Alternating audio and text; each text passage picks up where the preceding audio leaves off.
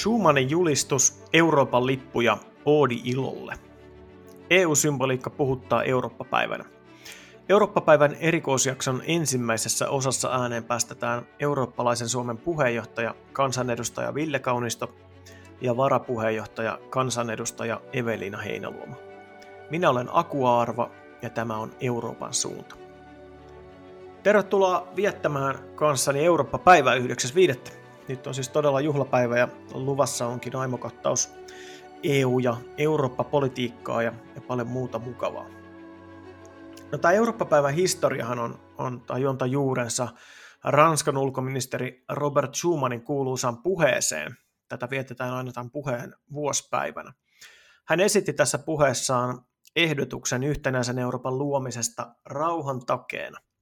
Ja, ja tätä ehdotusta pidetäänkin yleisesti ensimmäisenä askeleena Euroopan unionin perustamiseksi. Tällainen, tällainen symboliikka on hyvin tyypillistä meille, meille ihmisille. Me, me haetaan päiville merkityksiä ja, ja luodaan tunnesiteitä elottomiin esineisiin.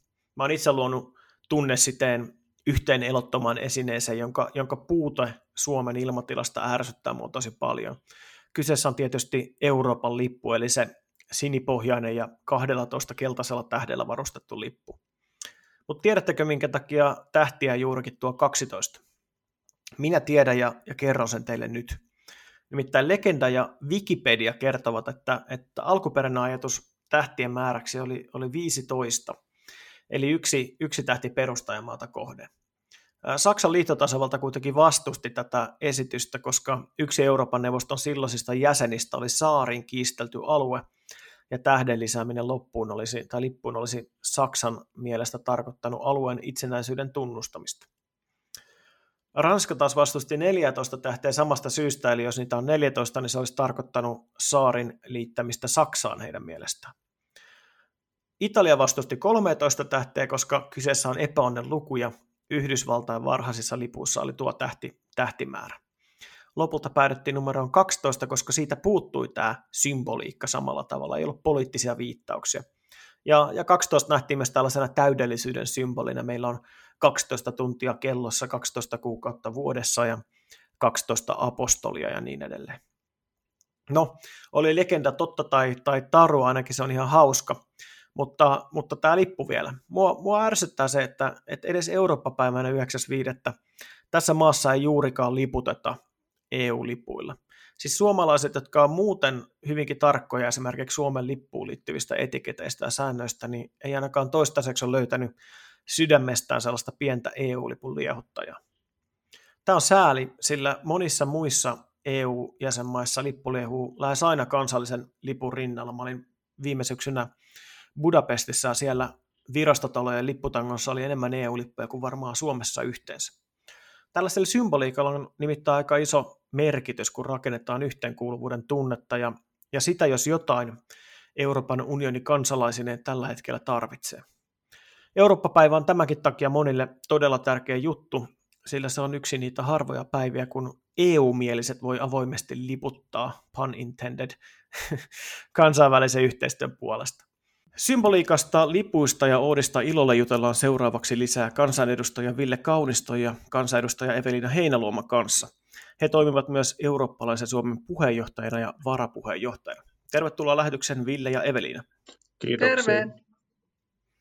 No, puhutaan kuitenkin alkuun hieman tästä meitä kaikkia koskettavasta aiheesta, jota on käsitelty laajasti viimeisten päivien ja viikkojen aikana. COVID-19 on aika dramaattisella tavalla muuttanut meidän arkea ja, sen vaikutukset tulee olla aika kauaskantoiset.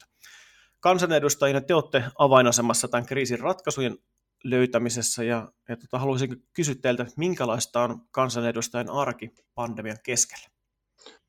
No joo, onhan, onhan se arki aika hurjaa siinä mielessä, että, että toimitaan koko aika tilanteessa, mistä, missä ei, niin ei ole sataprosenttista tietoa, miten, miten virus käyttäytyy ja miten virus tulee käyttäytymään, mutta samaan aikaan niin, niin se, on, se on tehnyt sitä, sitä yksittäisen kansanedustajan työtä yhä tärkeämmäksi siinä, että pidetään, pidetään ihmisiin yhteyttä, kysellään jopa vointia ja, ja yritysten pärjäämistä. että se, se on tuonut sitä se on tuonut vielä niin kuin lisämerkitystä tietyllä tavalla siihen keskusteluun, mitä käydään, käydään ihmisten kanssa. Ja, ja, ja nyt mä tietyllä tavalla huomaan, että pikkuhiljaa ollaan siinä tilanteessa, että tällainen akuutti kriisi yritetään ja käännetään siihen, että aletaan näkemään niitä mahdollisuuksia, mitä myös kriiseissä aina on. Ja, ja se kyllä, se kyllä tota, antaa ihan uutta voimaa tähän työntekoonkin. Joo, samanlaisia ajatuksia kuin Villellä, että, että loppupeleissä niin kansanedustajan arjessa näyttäytyy varmasti ne samat asiat kuin, kuin tavallisen kansalaisen arjessa näiden rajoitusten keskellä ja, ja etätyöskentelyn kautta, niin, niin eh, mekin, mekin päästään eh, joltain osin niin, niin sitten opettelemaan näitä etätyöskentelytapoja. Mutta, mutta kyllä se on ihan totta, että, että tietysti tässä, tässä niin kuin kriisin keskellä, kun kaikki on samassa veneessä, niin, niin on tässä myös jotain sellaista positiivista piirrettä siitä, että, että ihmiset on, on myös enemmän ehkä yhteydessä toisiin kysyäkseen, että, että miten menee. Ja, ja niin kuin me ollaan saatu mediasta lukea, niin, niin tämmöinen naapuruus, naapuriapu on nostanut päätään ihan uudella tavalla, että et, et se on tietysti positiivista, että et ihmiset haluaa pitää huolta toisistaan ja, ja varmistetaan, ettei, ettei kukaan jää yksin. Joo, se onkin tällainen ikään kuin yhtenäisyyden tunne ja yhteisöllisyyden tunne, mikä on ehkä jossain määrin nostanut päätään tämän kriisin aikana. Ähm, ja se on näkynyt myös eduskunnassa. Teidän, teidän työskentely on, on näyttäytynyt tämän kriisin aikana ihan yllättävänkin yhtenäiseltä ja sellainen ehkä perinteinen hallitus-opposition jakokin jäi varsinkin tuossa kriisin akuutissa alkuvaiheessa taka-alalle, kun etsitte yhdessä niitä keinoja, millä, millä päästään eteenpäin ja suojataan kansalaisten terveyttä. Näettekö te itse tämän samalla tavalla, eli löytyykö päätöksentekijöiltä sellainen kuuluisa suomalainen sisu ja yhteen hiileen puhaltamisen tunne, ja luuletteko, että se riittää tämän kriisin ylittämiseen? No tämä on kyllä mielenkiintoinen asia siitä, että et kyllä mä uskon, että tässä meidän suomalaisuudessa, suomalaisessa mentaliteetissa on vielä jotain sellaista aika ainutlaatuista, joka liittyy siihen, että, että kriisin keskellä, tämmöisen vakavan kansallisen kriisin keskellä, niin meillä on taipumus, taipumus tulla enemmän yhteen kuin olla erossa ja niin kuin, lisätä sitä sitä vastakkainasettelua. Ja, ja, ja mä luulen, että tässä on vähän eroavaisuutta myöskin, kun verrataan meidän eurooppalaisia muita maita ja muita kansallisuuksia. Ja kyllähän tästä konkreettinen esimerkki oli eduskunnassa tämä valmiuslain käyttöönotto, joka sitten kuitenkin hyväksyttiin yksimielisesti, että et, et siinä käytiin valtavan pitkä keskustelu, perusteellinen keskustelu, jossa oli ihan luonnollisesti erilaisia näkökulmia, mutta sitten kuitenkin loppupeleissä kaikki eduskuntaryhmät oli, oli siitä käyttöönotosta samaa mieltä. Niin, näinhän se, näinhän se vahvasti on, on että, että suomalaiset on syntyneet kaikessa hyvässä ja huonossa niin joukkuepelaajiksi suurimmaksi osa, ja, ja, ja kriisin hetkellähän se, niin kuin, se kyllä näkyy, että, että me, me niin kuin uskotaan hädän hetkellä aina siihen joukkueen laatuun ja, ja siihen, että tietyllä tavalla, tietyllä tavalla mitä, mitä tiiviimpänä ryhmänä mennään eteenpäin, niin sen parempi, mutta samaan aikaan on todettava, että eihän meidän pidä pelätä sitä, että me ollaan politiikassa eri mieltäkin asioista. Et ehkä, ehkä tämä vähän tämä nykyaika ja, ja tota, sosiaalisen median vähän ihmisten käyttäytymistä muuttanut niin kulttuuri, niin se vähän sekoittaa sitä, sitä ajatusta, kuinka riitaisa eduskunta oikeasti työpaikkana on. Että, että kyllä mulle on tullut uutena kansanedustajana aika positiivisena yllätyksenä se, että asioista voidaan olla hyvinkin eri mieltä, mutta sen jälkeen mennään kahvilan puolelle istumaan ja jutellaan jostain muusta, että et, Et tietyllä tavalla on upea, miten, miten yhtenäisesti me ollaan edetty tässä akuutissa vaiheessa, mutta samaan aikaan niin kyllähän politiikkaan kuuluu ne eriävät mielipiteet, eri mieltä olemista. Viimeistään siinä vaiheessa, kun aletaan puhua, miten, miten niin kuin tilanteesta pitäisi päästä eteenpäin ja, ja rahaa aletaan käyttämään, niin kyllähän, kyllähän tota, sellainen mittava debatointi ja, ja eri mieltäkin oleminen, se yleensä tuo sitten sitä, niin kuin, se, se tuo sen parhaimman ratkaisun, että, että ei, me, ei, niin kuin, ei saa pelätä liikaa sitä eri mieltä olemistakaan. Joo, se on tästä ihan samaa mieltä ja se, sehän olisi pelottavaa myöskin, jos, jos kriisin keskellä niin kaikki äh, vaan hymistelis ja, ja tota, olisi joku paine olla vain yhtä mieltä, että et en pidä sellaisiakaan puheenvuoroja hyvinä kriisin, kriisiaikana, että et, et nyt pitäisi vain, vain niin kuin purra hammasta ja, ja jättää niin kuin eriävät mielipiteet sanomatta, että, että kyllä, kyllä meidän sekä niin kuin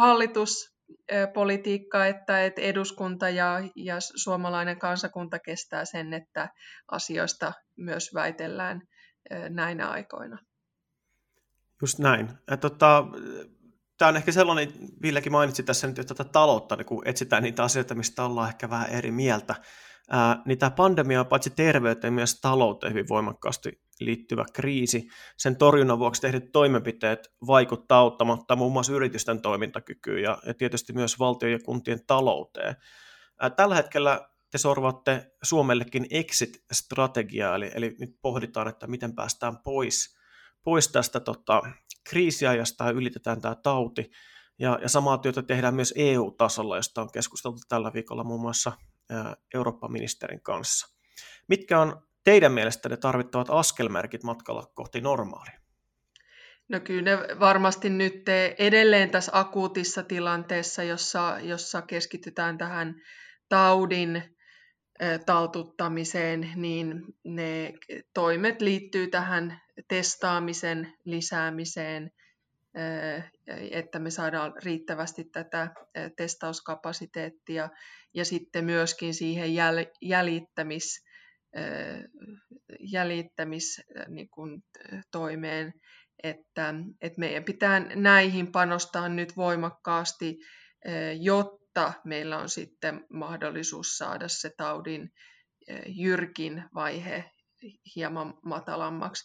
Ja sitten tietysti tulee tämän talouden osalta niin, niin olennaisesti keskusteluun tämä rajoitustoimien aste, asteittainen purkaminen, että et onhan se ihan selvää, että, että tässä tilanteessa, jossa me ollaan voimakkaasti rajattu yhteiskunnan toimintaa ja kansalaisten liikkumista, niin, niin taloushan tästä kärsii joka päivä ja joka viikko. Ja jotta meillä olisi sitten myöskin mahdollisuus nousta tästä jossain vaiheessa sitten, kun tämä tautitilanne helpottaa, niin on, on järkevää ryhtyä tätä, näitä rajoitustoimia asteittain purkamaan.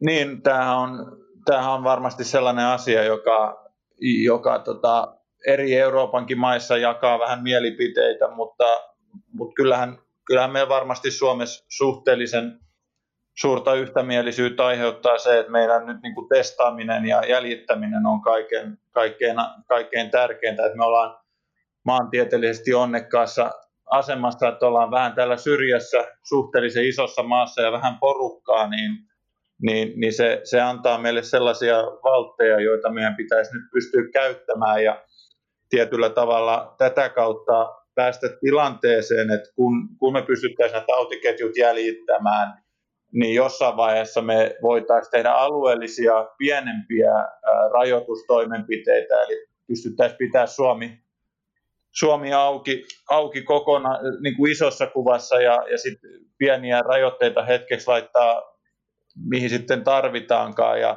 ja siinä mielessä tämä testaaminen on hirveän tärkeä. Toinen on myös se, että me saataisiin niin kuin varmuus siitä, että ihmiset on sairastanut jo, jolloin, jolloin he voisivat mahdollisesti palata takaisin normaaliin arkeen. Tosin tästäkin on maailmalla jo vähän, vähän ristiriitaista dataa tullut, että varovaisuutta pitää tässä asiassa kyllä pitää mukana koko ajan.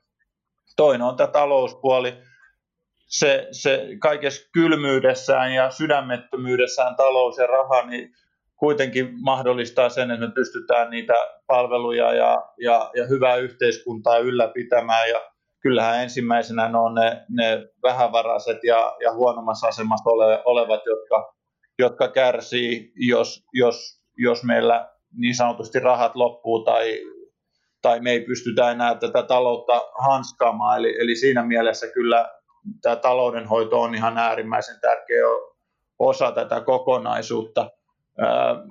Mielellään niin kuin nostan, kun puhutaan tästä velan ottamisesta tällä hetkellä, niin, niin se, on, se on mun mielestä hyvä huomata, että meillä on kuitenkin suhteellisen sama, samaa mieltä ollaan kaikki, että nyt me, me niin kuin se ei saa rahasta jäädä kiinni, jos e, e, että hyvät, hyväkuntoiset yritykset pärjää tämän kriisin yli tai, tai mielellään otan aina esimerkin liikunta- ja urheiluseurat, kulttuuritoimijat, meidän on pakko varmistaa se, että kun tästä, tästä koronasta siirrytään normaaliaikaan, minkälainen se normaaliaika sitten tulee olemaankaan, niin, niin, niin meillä, meillä ihmiset pystyy, etenkin lapset ja nuoret, niin pystyy palaamaan niihin harrastuksiin, jotka, jotka tie, takaa turvallisen ja terveellisemmän elämän ja, ja sitä kautta me niin kuin yhteiskunta voi hyvin ja voi, voi toivon mukaan vielä paremmin kuin on voinut ennen tätä. Eli, eli lähettäisiin siitä, että rakennetaan entistä parempi Suomi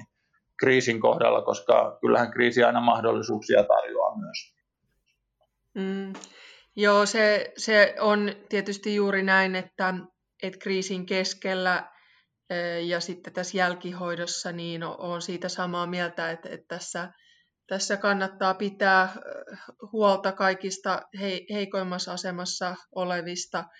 Ja, ja silloin tietysti se tarkoittaa sitä, että jos me ollaan tätä mieltä, että, että kaikista heikoimmassa asemista, asemassa olevista pitää pitää huolta, niin kyllähän meidän täytyy sitten tämä oikeudenmukaisuus toteuttaa tässä tässä niin kuin taloudellisessa puolessa myöskin ja varmistaa se, että, että kun me kaikki tiedetään, että, että sit loppupeleissä yhteiskunnan resurssit ja, ja, ja nämä ä, taloudelliset resurssit on rajalliset, niin, niin silloin meidän pitää priorisoida niitä päätöksiä, jotka sitten kohdistuu lapsiperheisiin tai, tai pienipalkkaisiin työntekijöihin niihin PK-yrityksiin, jotka pohtii, että, että pystyvätkö pitämään työntekijöistä kiinni vai joutuvatko lomautuksiin ja mahdollisesti irtisanomisiin. Että, että kriisi on myös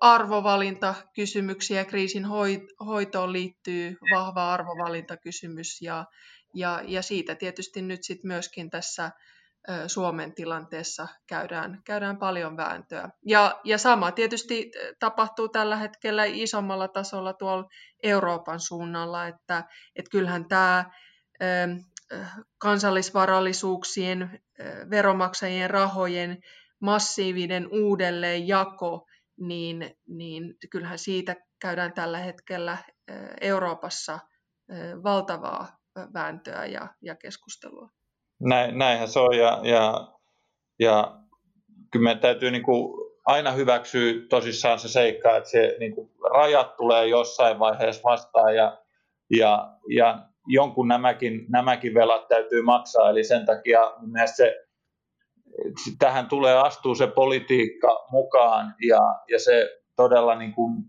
laadukas, hyvä debatti ja keskustelu asioista, miten edetään, niin se on todella olennaista, vai kun, kun, me, kun me kuitenkin tietyllä tavalla käytetään meidän lasten ja lasten lasten rahoja. Juuri näin. No ihan tähän loppuun nyt ennen kuin mennään näihin vähän kevyempiin aiheisiin. Onko teillä sellaista keskeistä yhteistä viestiä suomalaisille tämän kriisin keskellä? No va- varmasti, varmasti se ensimmäinen viesti, mitä, mitä niin kuin jokainen päättäjä haluaa toivottaa, on, on on tiettyä niin kuin sitkeyttä ja sisua olla näissä vaikeissa oloissa ja, ja, ja, ja, ja pitää toisista huolta. Et, et eihän eihän niin kuin loppupeleissä niin, niin meilläkään varmasti viisasten kive on, mutta et, et kyllähän se juuri näin on, että et mitä paremmin, niin kuin Evelina alussa jo totesi, mitä paremmin me toisistamme pidetään huoli, niin, niin sitä, sitä vahvempina me todennäköisesti tästä tilanteesta noustaan. Joo, tähän, tähän on helppo yhtyä ja suomalaisethan on noudattaneet hyvin tunnollisesti näitä hallituksen ohjeistuksia ja sitten noudattaneet myöskin näitä rajoitustoimia, joten, joten sillä linjalla niin, niin kannattaa jatkaa, niin me myös päästään tästä kriisistä vähän vähemmällä. Juuri näin. No, mutta mennäänpä sitten Eurooppa-päivään, joka, jota tänään vietetään. Ja, ja tota, katsotaan nopeasti pikkusen historiaa. Ähm, Suomi on ollut neljännesvuosisadan EU-jäsen ja, ja meidän piti eurooppalaisessa Suomessa tänään juhlia kansalaistorilla ja ympäri Suomea tätä, tätä juhlapäivää, mutta toisin kävi. Äh, mitä muistoi teillä on Suomen liittymisestä unionin jäseneksi tai sieltä jäsenyyden alkuvuosilta ja, ja milloin EU konkretisoitui teille?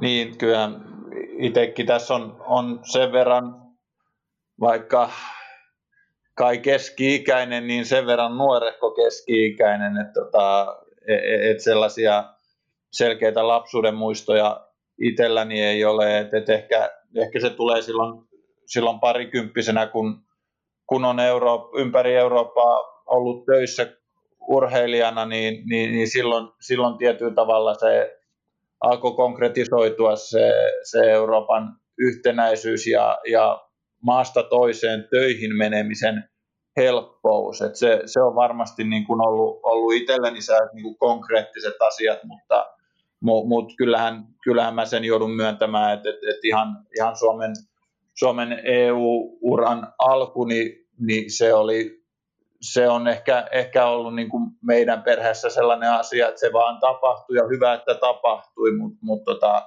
se kosketuspinta ja, ja todellisuus ehkä on vähän ollut, ollut heikompi.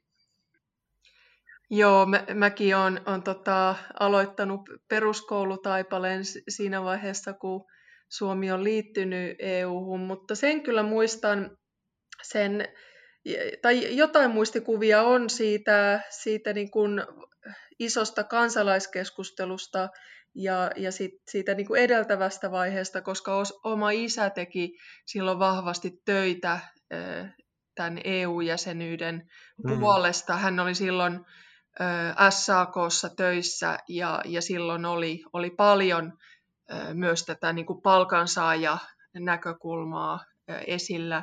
Et sen muistan, että hän oli hyvin vahvasti siihen hankkeeseen sitoutunut. Ja sitten täytyy sanoa, että, että niin kuin hyvin konkreettinen asia, joka, joka sitten tästä EU-jäsenyydestä myöhemmin seurasi tämän euro eurovaluutan käyttöönoton myötä mm. oli se, että, että kun meillä oli viikkoraha ollut siihen asti 10 markkaa, niin tämän euron myötä niin siihenhän tuli merkittävä korotus, koska sitten oli jo, jo tota, eh, tota, kahdesta eurosta kyse, joten, joten tota, sen muistan, että se oli, se oli niin kuin siinä kohtaa iso, iso juttu. Mukavin muistoja. Joo, ei tästä, tästä tota, niin kuin sanottu, niin nuorena keski-ikäisenä mun, mun, mun tota, kuukausirahat on aina tullut markkoina muistaakseni, mutta et, tota, on se, se on kyllä totta, että nämä oli näitä pieniä ehkä asioita, ää, isän kanssa kaupassa käyminen ja iltapäivälehtien hintojen muuttuminen, niin se, se, se on niin kuin, että mentiin viidestä markasta euroon, niin, niin se oli, se oli tota, se kirpasi. Just näin, joo. Ja mä muistan itse, kun ensimmäistä kertaa menin nostamaan irtokarkkeja, joita ennen vanha ostettiin penneillä, ja nyt piti puhua senteistä. Mä menin ihan sekaisin. En osannut kertotaulua enkä jakolaskuja. Mm. Mutta tähän kuluneeseen neljännesvuosisataan nyt mahtuu, mahtuu sellaisia onnistumisia aika paljon, mutta myös epäonnistumisia. Ja poliitikkoina ja suuren valiokunnankin jäseninä te teette päivittäin hommia EU-asioiden parissa. Ää, missä EU on teidän mielestä onnistunut ja missä on parantamisen varaa, kun katsotaan taaksepäin näin Suomen perspektiivistä? No onhan tämä iso onnistuminen, mikä, mikä mun mielestä liittyy myös tähän nuorten suhtautumiseen Euroopan unioniin, niin iso onnistuminen on tähän opiskelijavaihtoon liittyviin asioihin, että, että nehän on tuoneet Euroopan unionin hyvin lähelle nuorten ihmisten arkea ja, ja tarjonnut ihan ainutlaatuisen mahdollisuuden hankkia kokemuksia ja hankkia sitä niin kuin konkreettista tuntumaa siihen, että, että mitä on olla eurooppalainen, kun pääsee sitten korkeakouluopintojen yhteydessä muuhun maahan suorittamaan opintoja. Että, että se on tietysti ollut hieno, hieno asia ja, ja kyllähän se näkyy konkreettisesti näissä äh, niin kuin Euroopan unionia koskevissa kyselyissä, kun kansalaisilta kysytään, että, että kannattavatko he Euroopan unionia ja jäsenyyttä, niin nuorten keskuudessa ympäri Eurooppaa nämä luvuthan on, on tosi korkeita, että siellä ollaan 80 ja 90 prosentin. Tienoilla riippuen vähän jäsenmaasta. Että kyllä se on ollut iso, iso hieno asia. Ja toinen on tietysti tämä vapaa liikkuvuus, joka on myös tuonut tähän talouden toimintaan uusia mahdollisuuksia ja, ja Suomelle tietysti tämä vapaa liikkuvuus tavaroiden ja ihmisten kohdalla niin, niin on, on tosi iso ja tärkeä asia, vaikka se tänä päivänä nyt valitettavasti onkin, onkin rajoitettua. Niin mä unohdin jo tuossa Evelinan vastauksen aikaa, että pitikö minä sanoa niitä huonoja puolia vai hyviä puolia. Mutta tota, vaikka molempia. vaikka molempia, niin tota, kyllähän siis kyllähän kun me otetaan tarpeeksi iso kuva ja niin kuin on syytä tällaisessa asiassa ottaa, niin onhan, onhan EU ollut, ollut tota, aivan, aivan massiivinen onnistuminen. Me ollaan taattu rauha meidän, meidän maanosassa ja, ja en mä tiedä, voiko suurempaa voittoa olla kuin se, että, se, että oikeasti ymmärretään, että me ollaan tässä yhdessä ja ja, ja saadaan, saadaan niin kuin elää hyvää elämää. Ja mä näen, että EUlla on kyllä merkittävä rooli ollut siinä, kuten myös noissa, noissa niin kuin pienemmissä yksityiskohdissa, mitä, mitä Evelinakin nosti esiin, että et tota, se, se, se, tässä on tietyllä tavalla, tavalla se ongelma, niin kuin, että niitä, niitä hyviä asioita on niin paljon, ja, ja niistä puhuminen on, on tietyllä tavalla haastavampaa kuin sit ne, ne epä, epäkohdat, joissa ollaan epäonnistuttu ja sitten nämä epäonnistumiset nousee ehkä vahvemmin esiin ja, ja kyllähän niin kuin mun mielestäni tässä 25 vuodessa, mitä Suomi nyt on, on Euroopan unionin jäsenenä ollut, niin, niin ehkä sellainen suuri viime ajan, viime vuosien ongelma ja epäonnistuminen on ollut, ollut tota, toi 2015 pakolaiskriisi ja sen hoito, se, se että, että siinä epäonnistuttiin, niin, niin, niin se, se tietyllä tavalla loi tämän mahdollisuuden tälle populismin nousulle. Ja, ja mun mielestäni sitä, sitä niin kuin epäonnistumista ei ole ihan rehellisesti käyty läpi niin syvällisesti pitäisi, koska siinä vähän pelätään, pelätään näitä eriäviä mielipiteitä ja se toisaalta nyt, nyt tässä, tässä viime talven aikana vähän niin kuin meinas ennen koronaa lävähtää naamalle, että asioita ei ole hoidettu loppuun.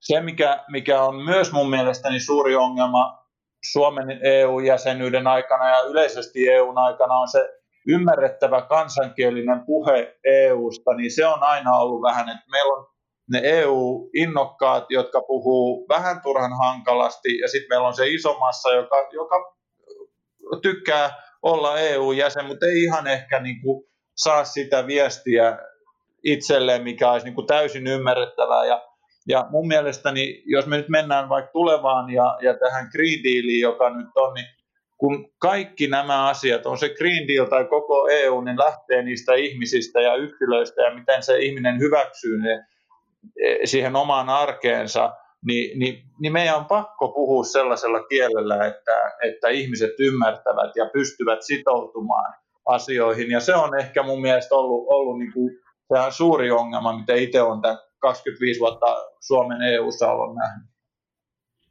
Joo, ja sitten jos vielä mä lähdin liikkeelle optimistisena tai positiivisena luonteena niin näistä hyvistä puolista, mutta on, on tietysti niin, että, että haaste tässä Euroopan unionin tapauksessa niin liittyy tähän taloudelliseen puoleen ja, ja, ja tähän vakaus- ja, ja kasvusopimukseen, joka sitten asettaa näitä, tai niin kuin sen pitäisi asettaa näitä raameja siihen, että, että kuinka paljon jäsenmaat voivat velkaantua ja, ja, ja miten pidetään huolta julkisesta taloudesta niin, että, että se on kestävällä pohjalla. Ja, ja tässä näitä vakaus- ja kasvusopimuksen emukriteerejä, niin, niin niitähän ei ole kaikki jäsenmaat noudattaneet samalla vakaumuksella ja vakavuudella. Että, että Suomihan on pyrkinyt ottamaan nämä emukriteerit hyvinkin vakavasti ja on pyrkinyt aina sitten sopeuttamaan omaa julkista talouttaan ja tehnyt myös aika kovia, kovia päätöksiä, kansallisia päätöksiä, joissa on sitten tehty säästöohjelmia ja, ja leikkauksia, jotka eivät ole olleet niin kovin suosittuja kansalaisten keskuudessa, mikä on, on ihan ymmärrettävää. Mutta, mutta ne on tehty sen puolesta myös, että, että tota, pidetään tämä meidän julkinen velka maltillisella tasolla ja, ja pyritään siihen, että sitä vähennetään. No sitten kun katsotaan näitä Etelä-Euroopan maita, Italiaa tai Espanjaa, varsinkin Italia, niin, niin eihän siellä ole ollenkaan samalla tavalla päättäjät sitoutuneet tämmöiseen vastuulliseen politiikkaan, jossa velkaa olisi pyritty vähentämään. Et, et siellähän päinvastoin velkaa on, on tota, lisätty vuosi toisensa jälkeen, jolloin sitten nyt tässä kriisin kohdalla, kun, kun ainahan sitten tätä julkista taloutta pitää hoitaa siltä varalta, että jos tulee joku yllättävä kriisi. Ja nyt meillä on yllättävä kriisi kohdalla ja, ja sitten näillä Italian kaltaisilla mailla niin ei ole samanlaista kykyä ja hartioita ottaa vastaan tätä kriisiä. Ja, ja silloin, silloin tietysti sitten kysymykseen tulee se, että kuinka paljon ja millä työkaluilla me ollaan valmiit tukemaan näitä toisia jäsenmaita.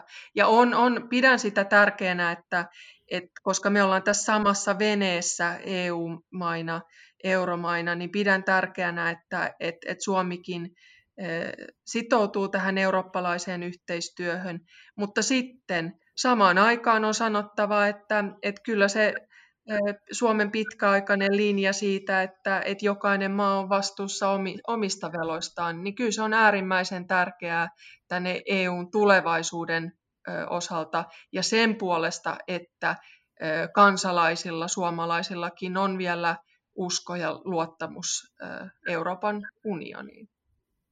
Joo. Hyvin lähditkin tässä puhumaan tota, tulevasta. Sellainen tiivis, äh, tiivis tota, vastaus, niin mikä se teidän visio on tulevaisuuden osalta?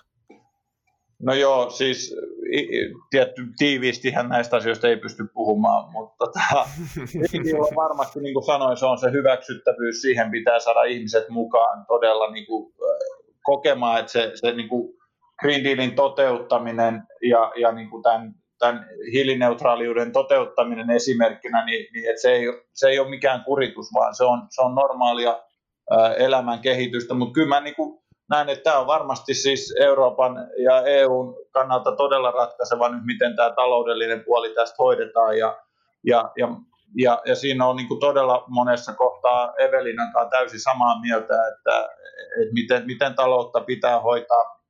Mä en ole ihan varma, onko Suomi itsekään onnistunut ihan täysin taloudenhoidossa, mutta, mutta varmasti tota paremmin kuin moni Etelä-Euroopan maa. Hirveän tärkeää olisi tietyllä tavalla, että, että solidaarisuuden nimissä ei, ei aina puhuta rahasta, vaan me, me ollaan nähty todella vahvaa solidaarisuutta Euroopan sisällä tämän kriisin aikana, jossa on otettu lähetetty lääkäreitä naapurimaihin tai otettu potilaita vastaan, että puhuttaisiin näistä ja ymmärrettäisiin tässä niin kuin se EU-vahvuus, eikä aina niin, että, että mennään tähän vastakkainasetteluun, jossa, jossa suhteellisen hyvin taloutta hoitaneet maat joutuvat auttamaan näitä huonosti taloutta hoitaneita maita rahalla. Ja, ja se, on, se, se, se, se, ei, se ei vahvista EUta mitenkään, vaikka meidän pitää Suomena olla mukana tässä tukemassa maita, niin meidän täytyy kyllä tosi tiukkana pitää se, että, että me ei niin kuin jouduta maksumieheksi, joka vaan, vaan tota joukkuepelin nimissä pysyttelee kelkassa eikä pidä puoliaan.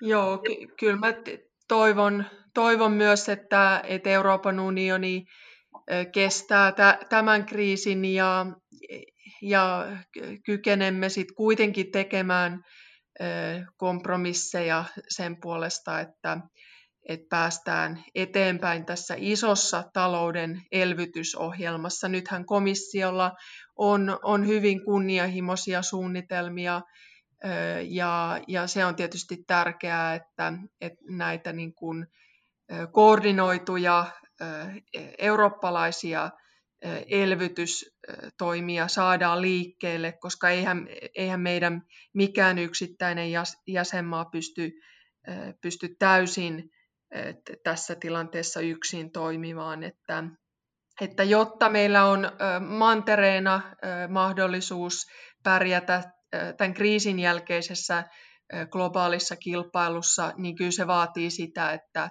että me toimitaan tässä myös, myös yhdessä. Ja, ja siihen liittyy myös tämä, mistä Villekin mainitsi, tämä, tämä tota EUn Green Deal-ohjelma, jossa sit pyritään samanaikaisesti nyt tässä kriisin keskellä, niin, niin kuitenkin sitten katsomaan myös tulevaisuuteen ja, ja ottamaan tämä ilmastonmuutos työ vakavasti ja satsaamaan siihen, että, että meillä on jatkossa semmoisia eurooppalaisia vihreitä ratkaisuja, jotka auttaa tässä teknologian kehittämisessä ja mahdollisesti sitten vie jatkossa niin tätä eurooppalaista teknologiaa myöskin muihin maihin.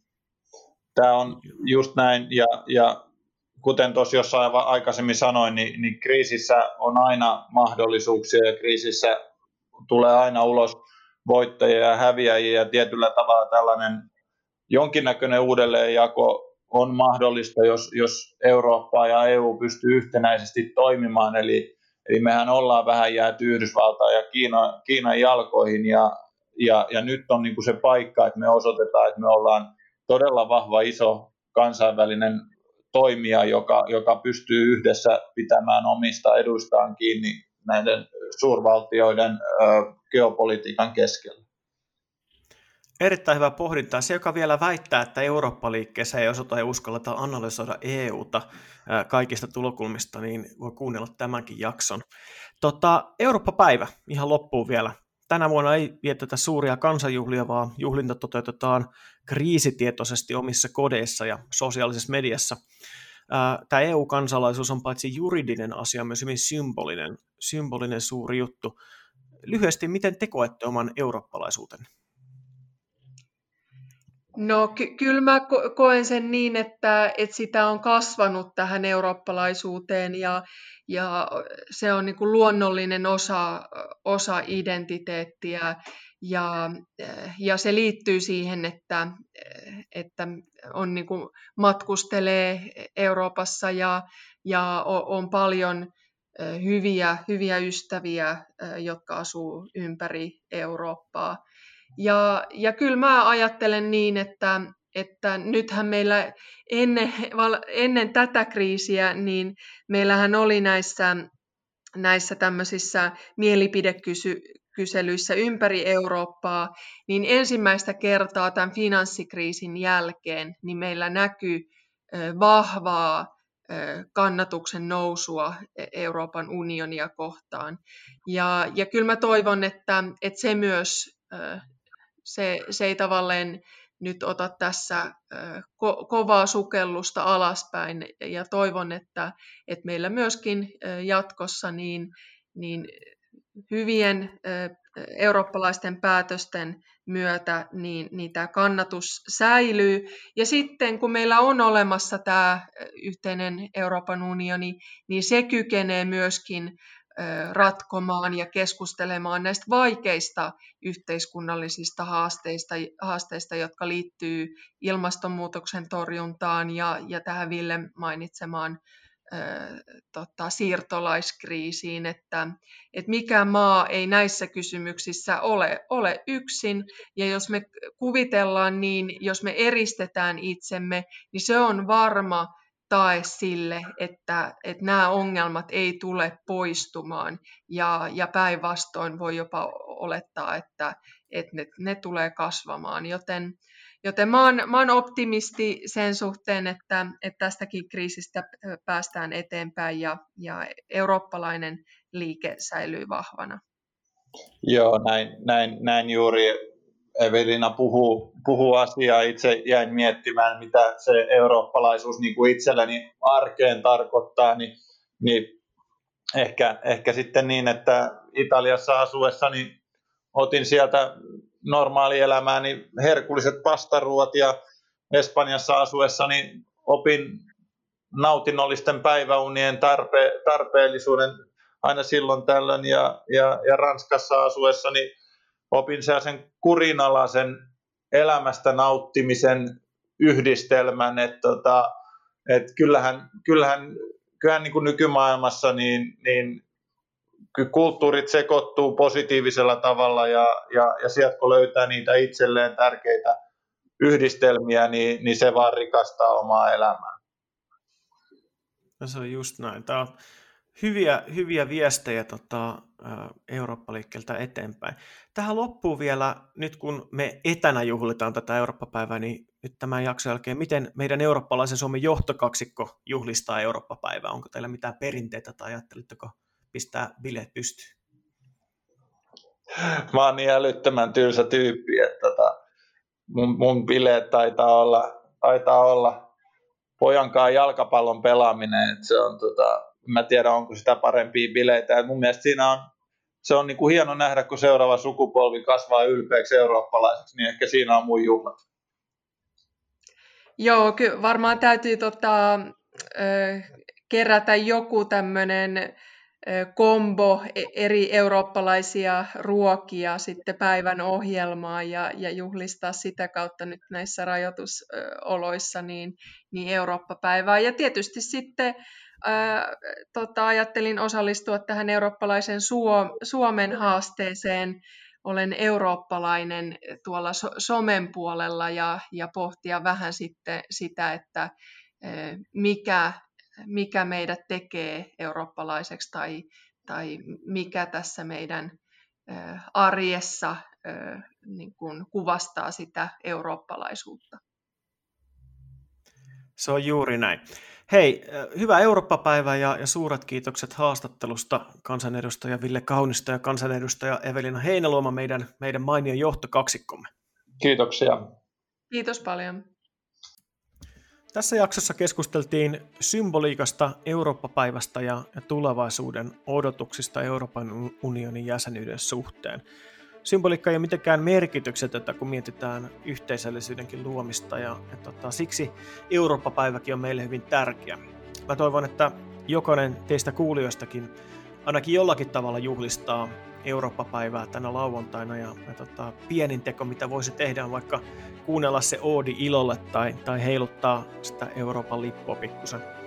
Juhlikaa kuitenkin turvassa ja, ja tota, turvallisesti. Esimerkiksi sosiaalisesta mediasta löytyy tänään paljon ohjelmaa ja, ja tekemistä, jota mekin sinne ollaan tuotettu. Vielä kerran kaikille erittäin hyvää Eurooppa-päivää. Ollaan ylpeästi eurooppalaisia, ollaan ylpeästi suomalaisia ja, ja tota, juhlitaan, juhlitaan kaikki yhdessä, mutta erillään. Minä olen Aku Arva ja tämä oli Euroopan suunta. Tuotannosta vastasi Crash.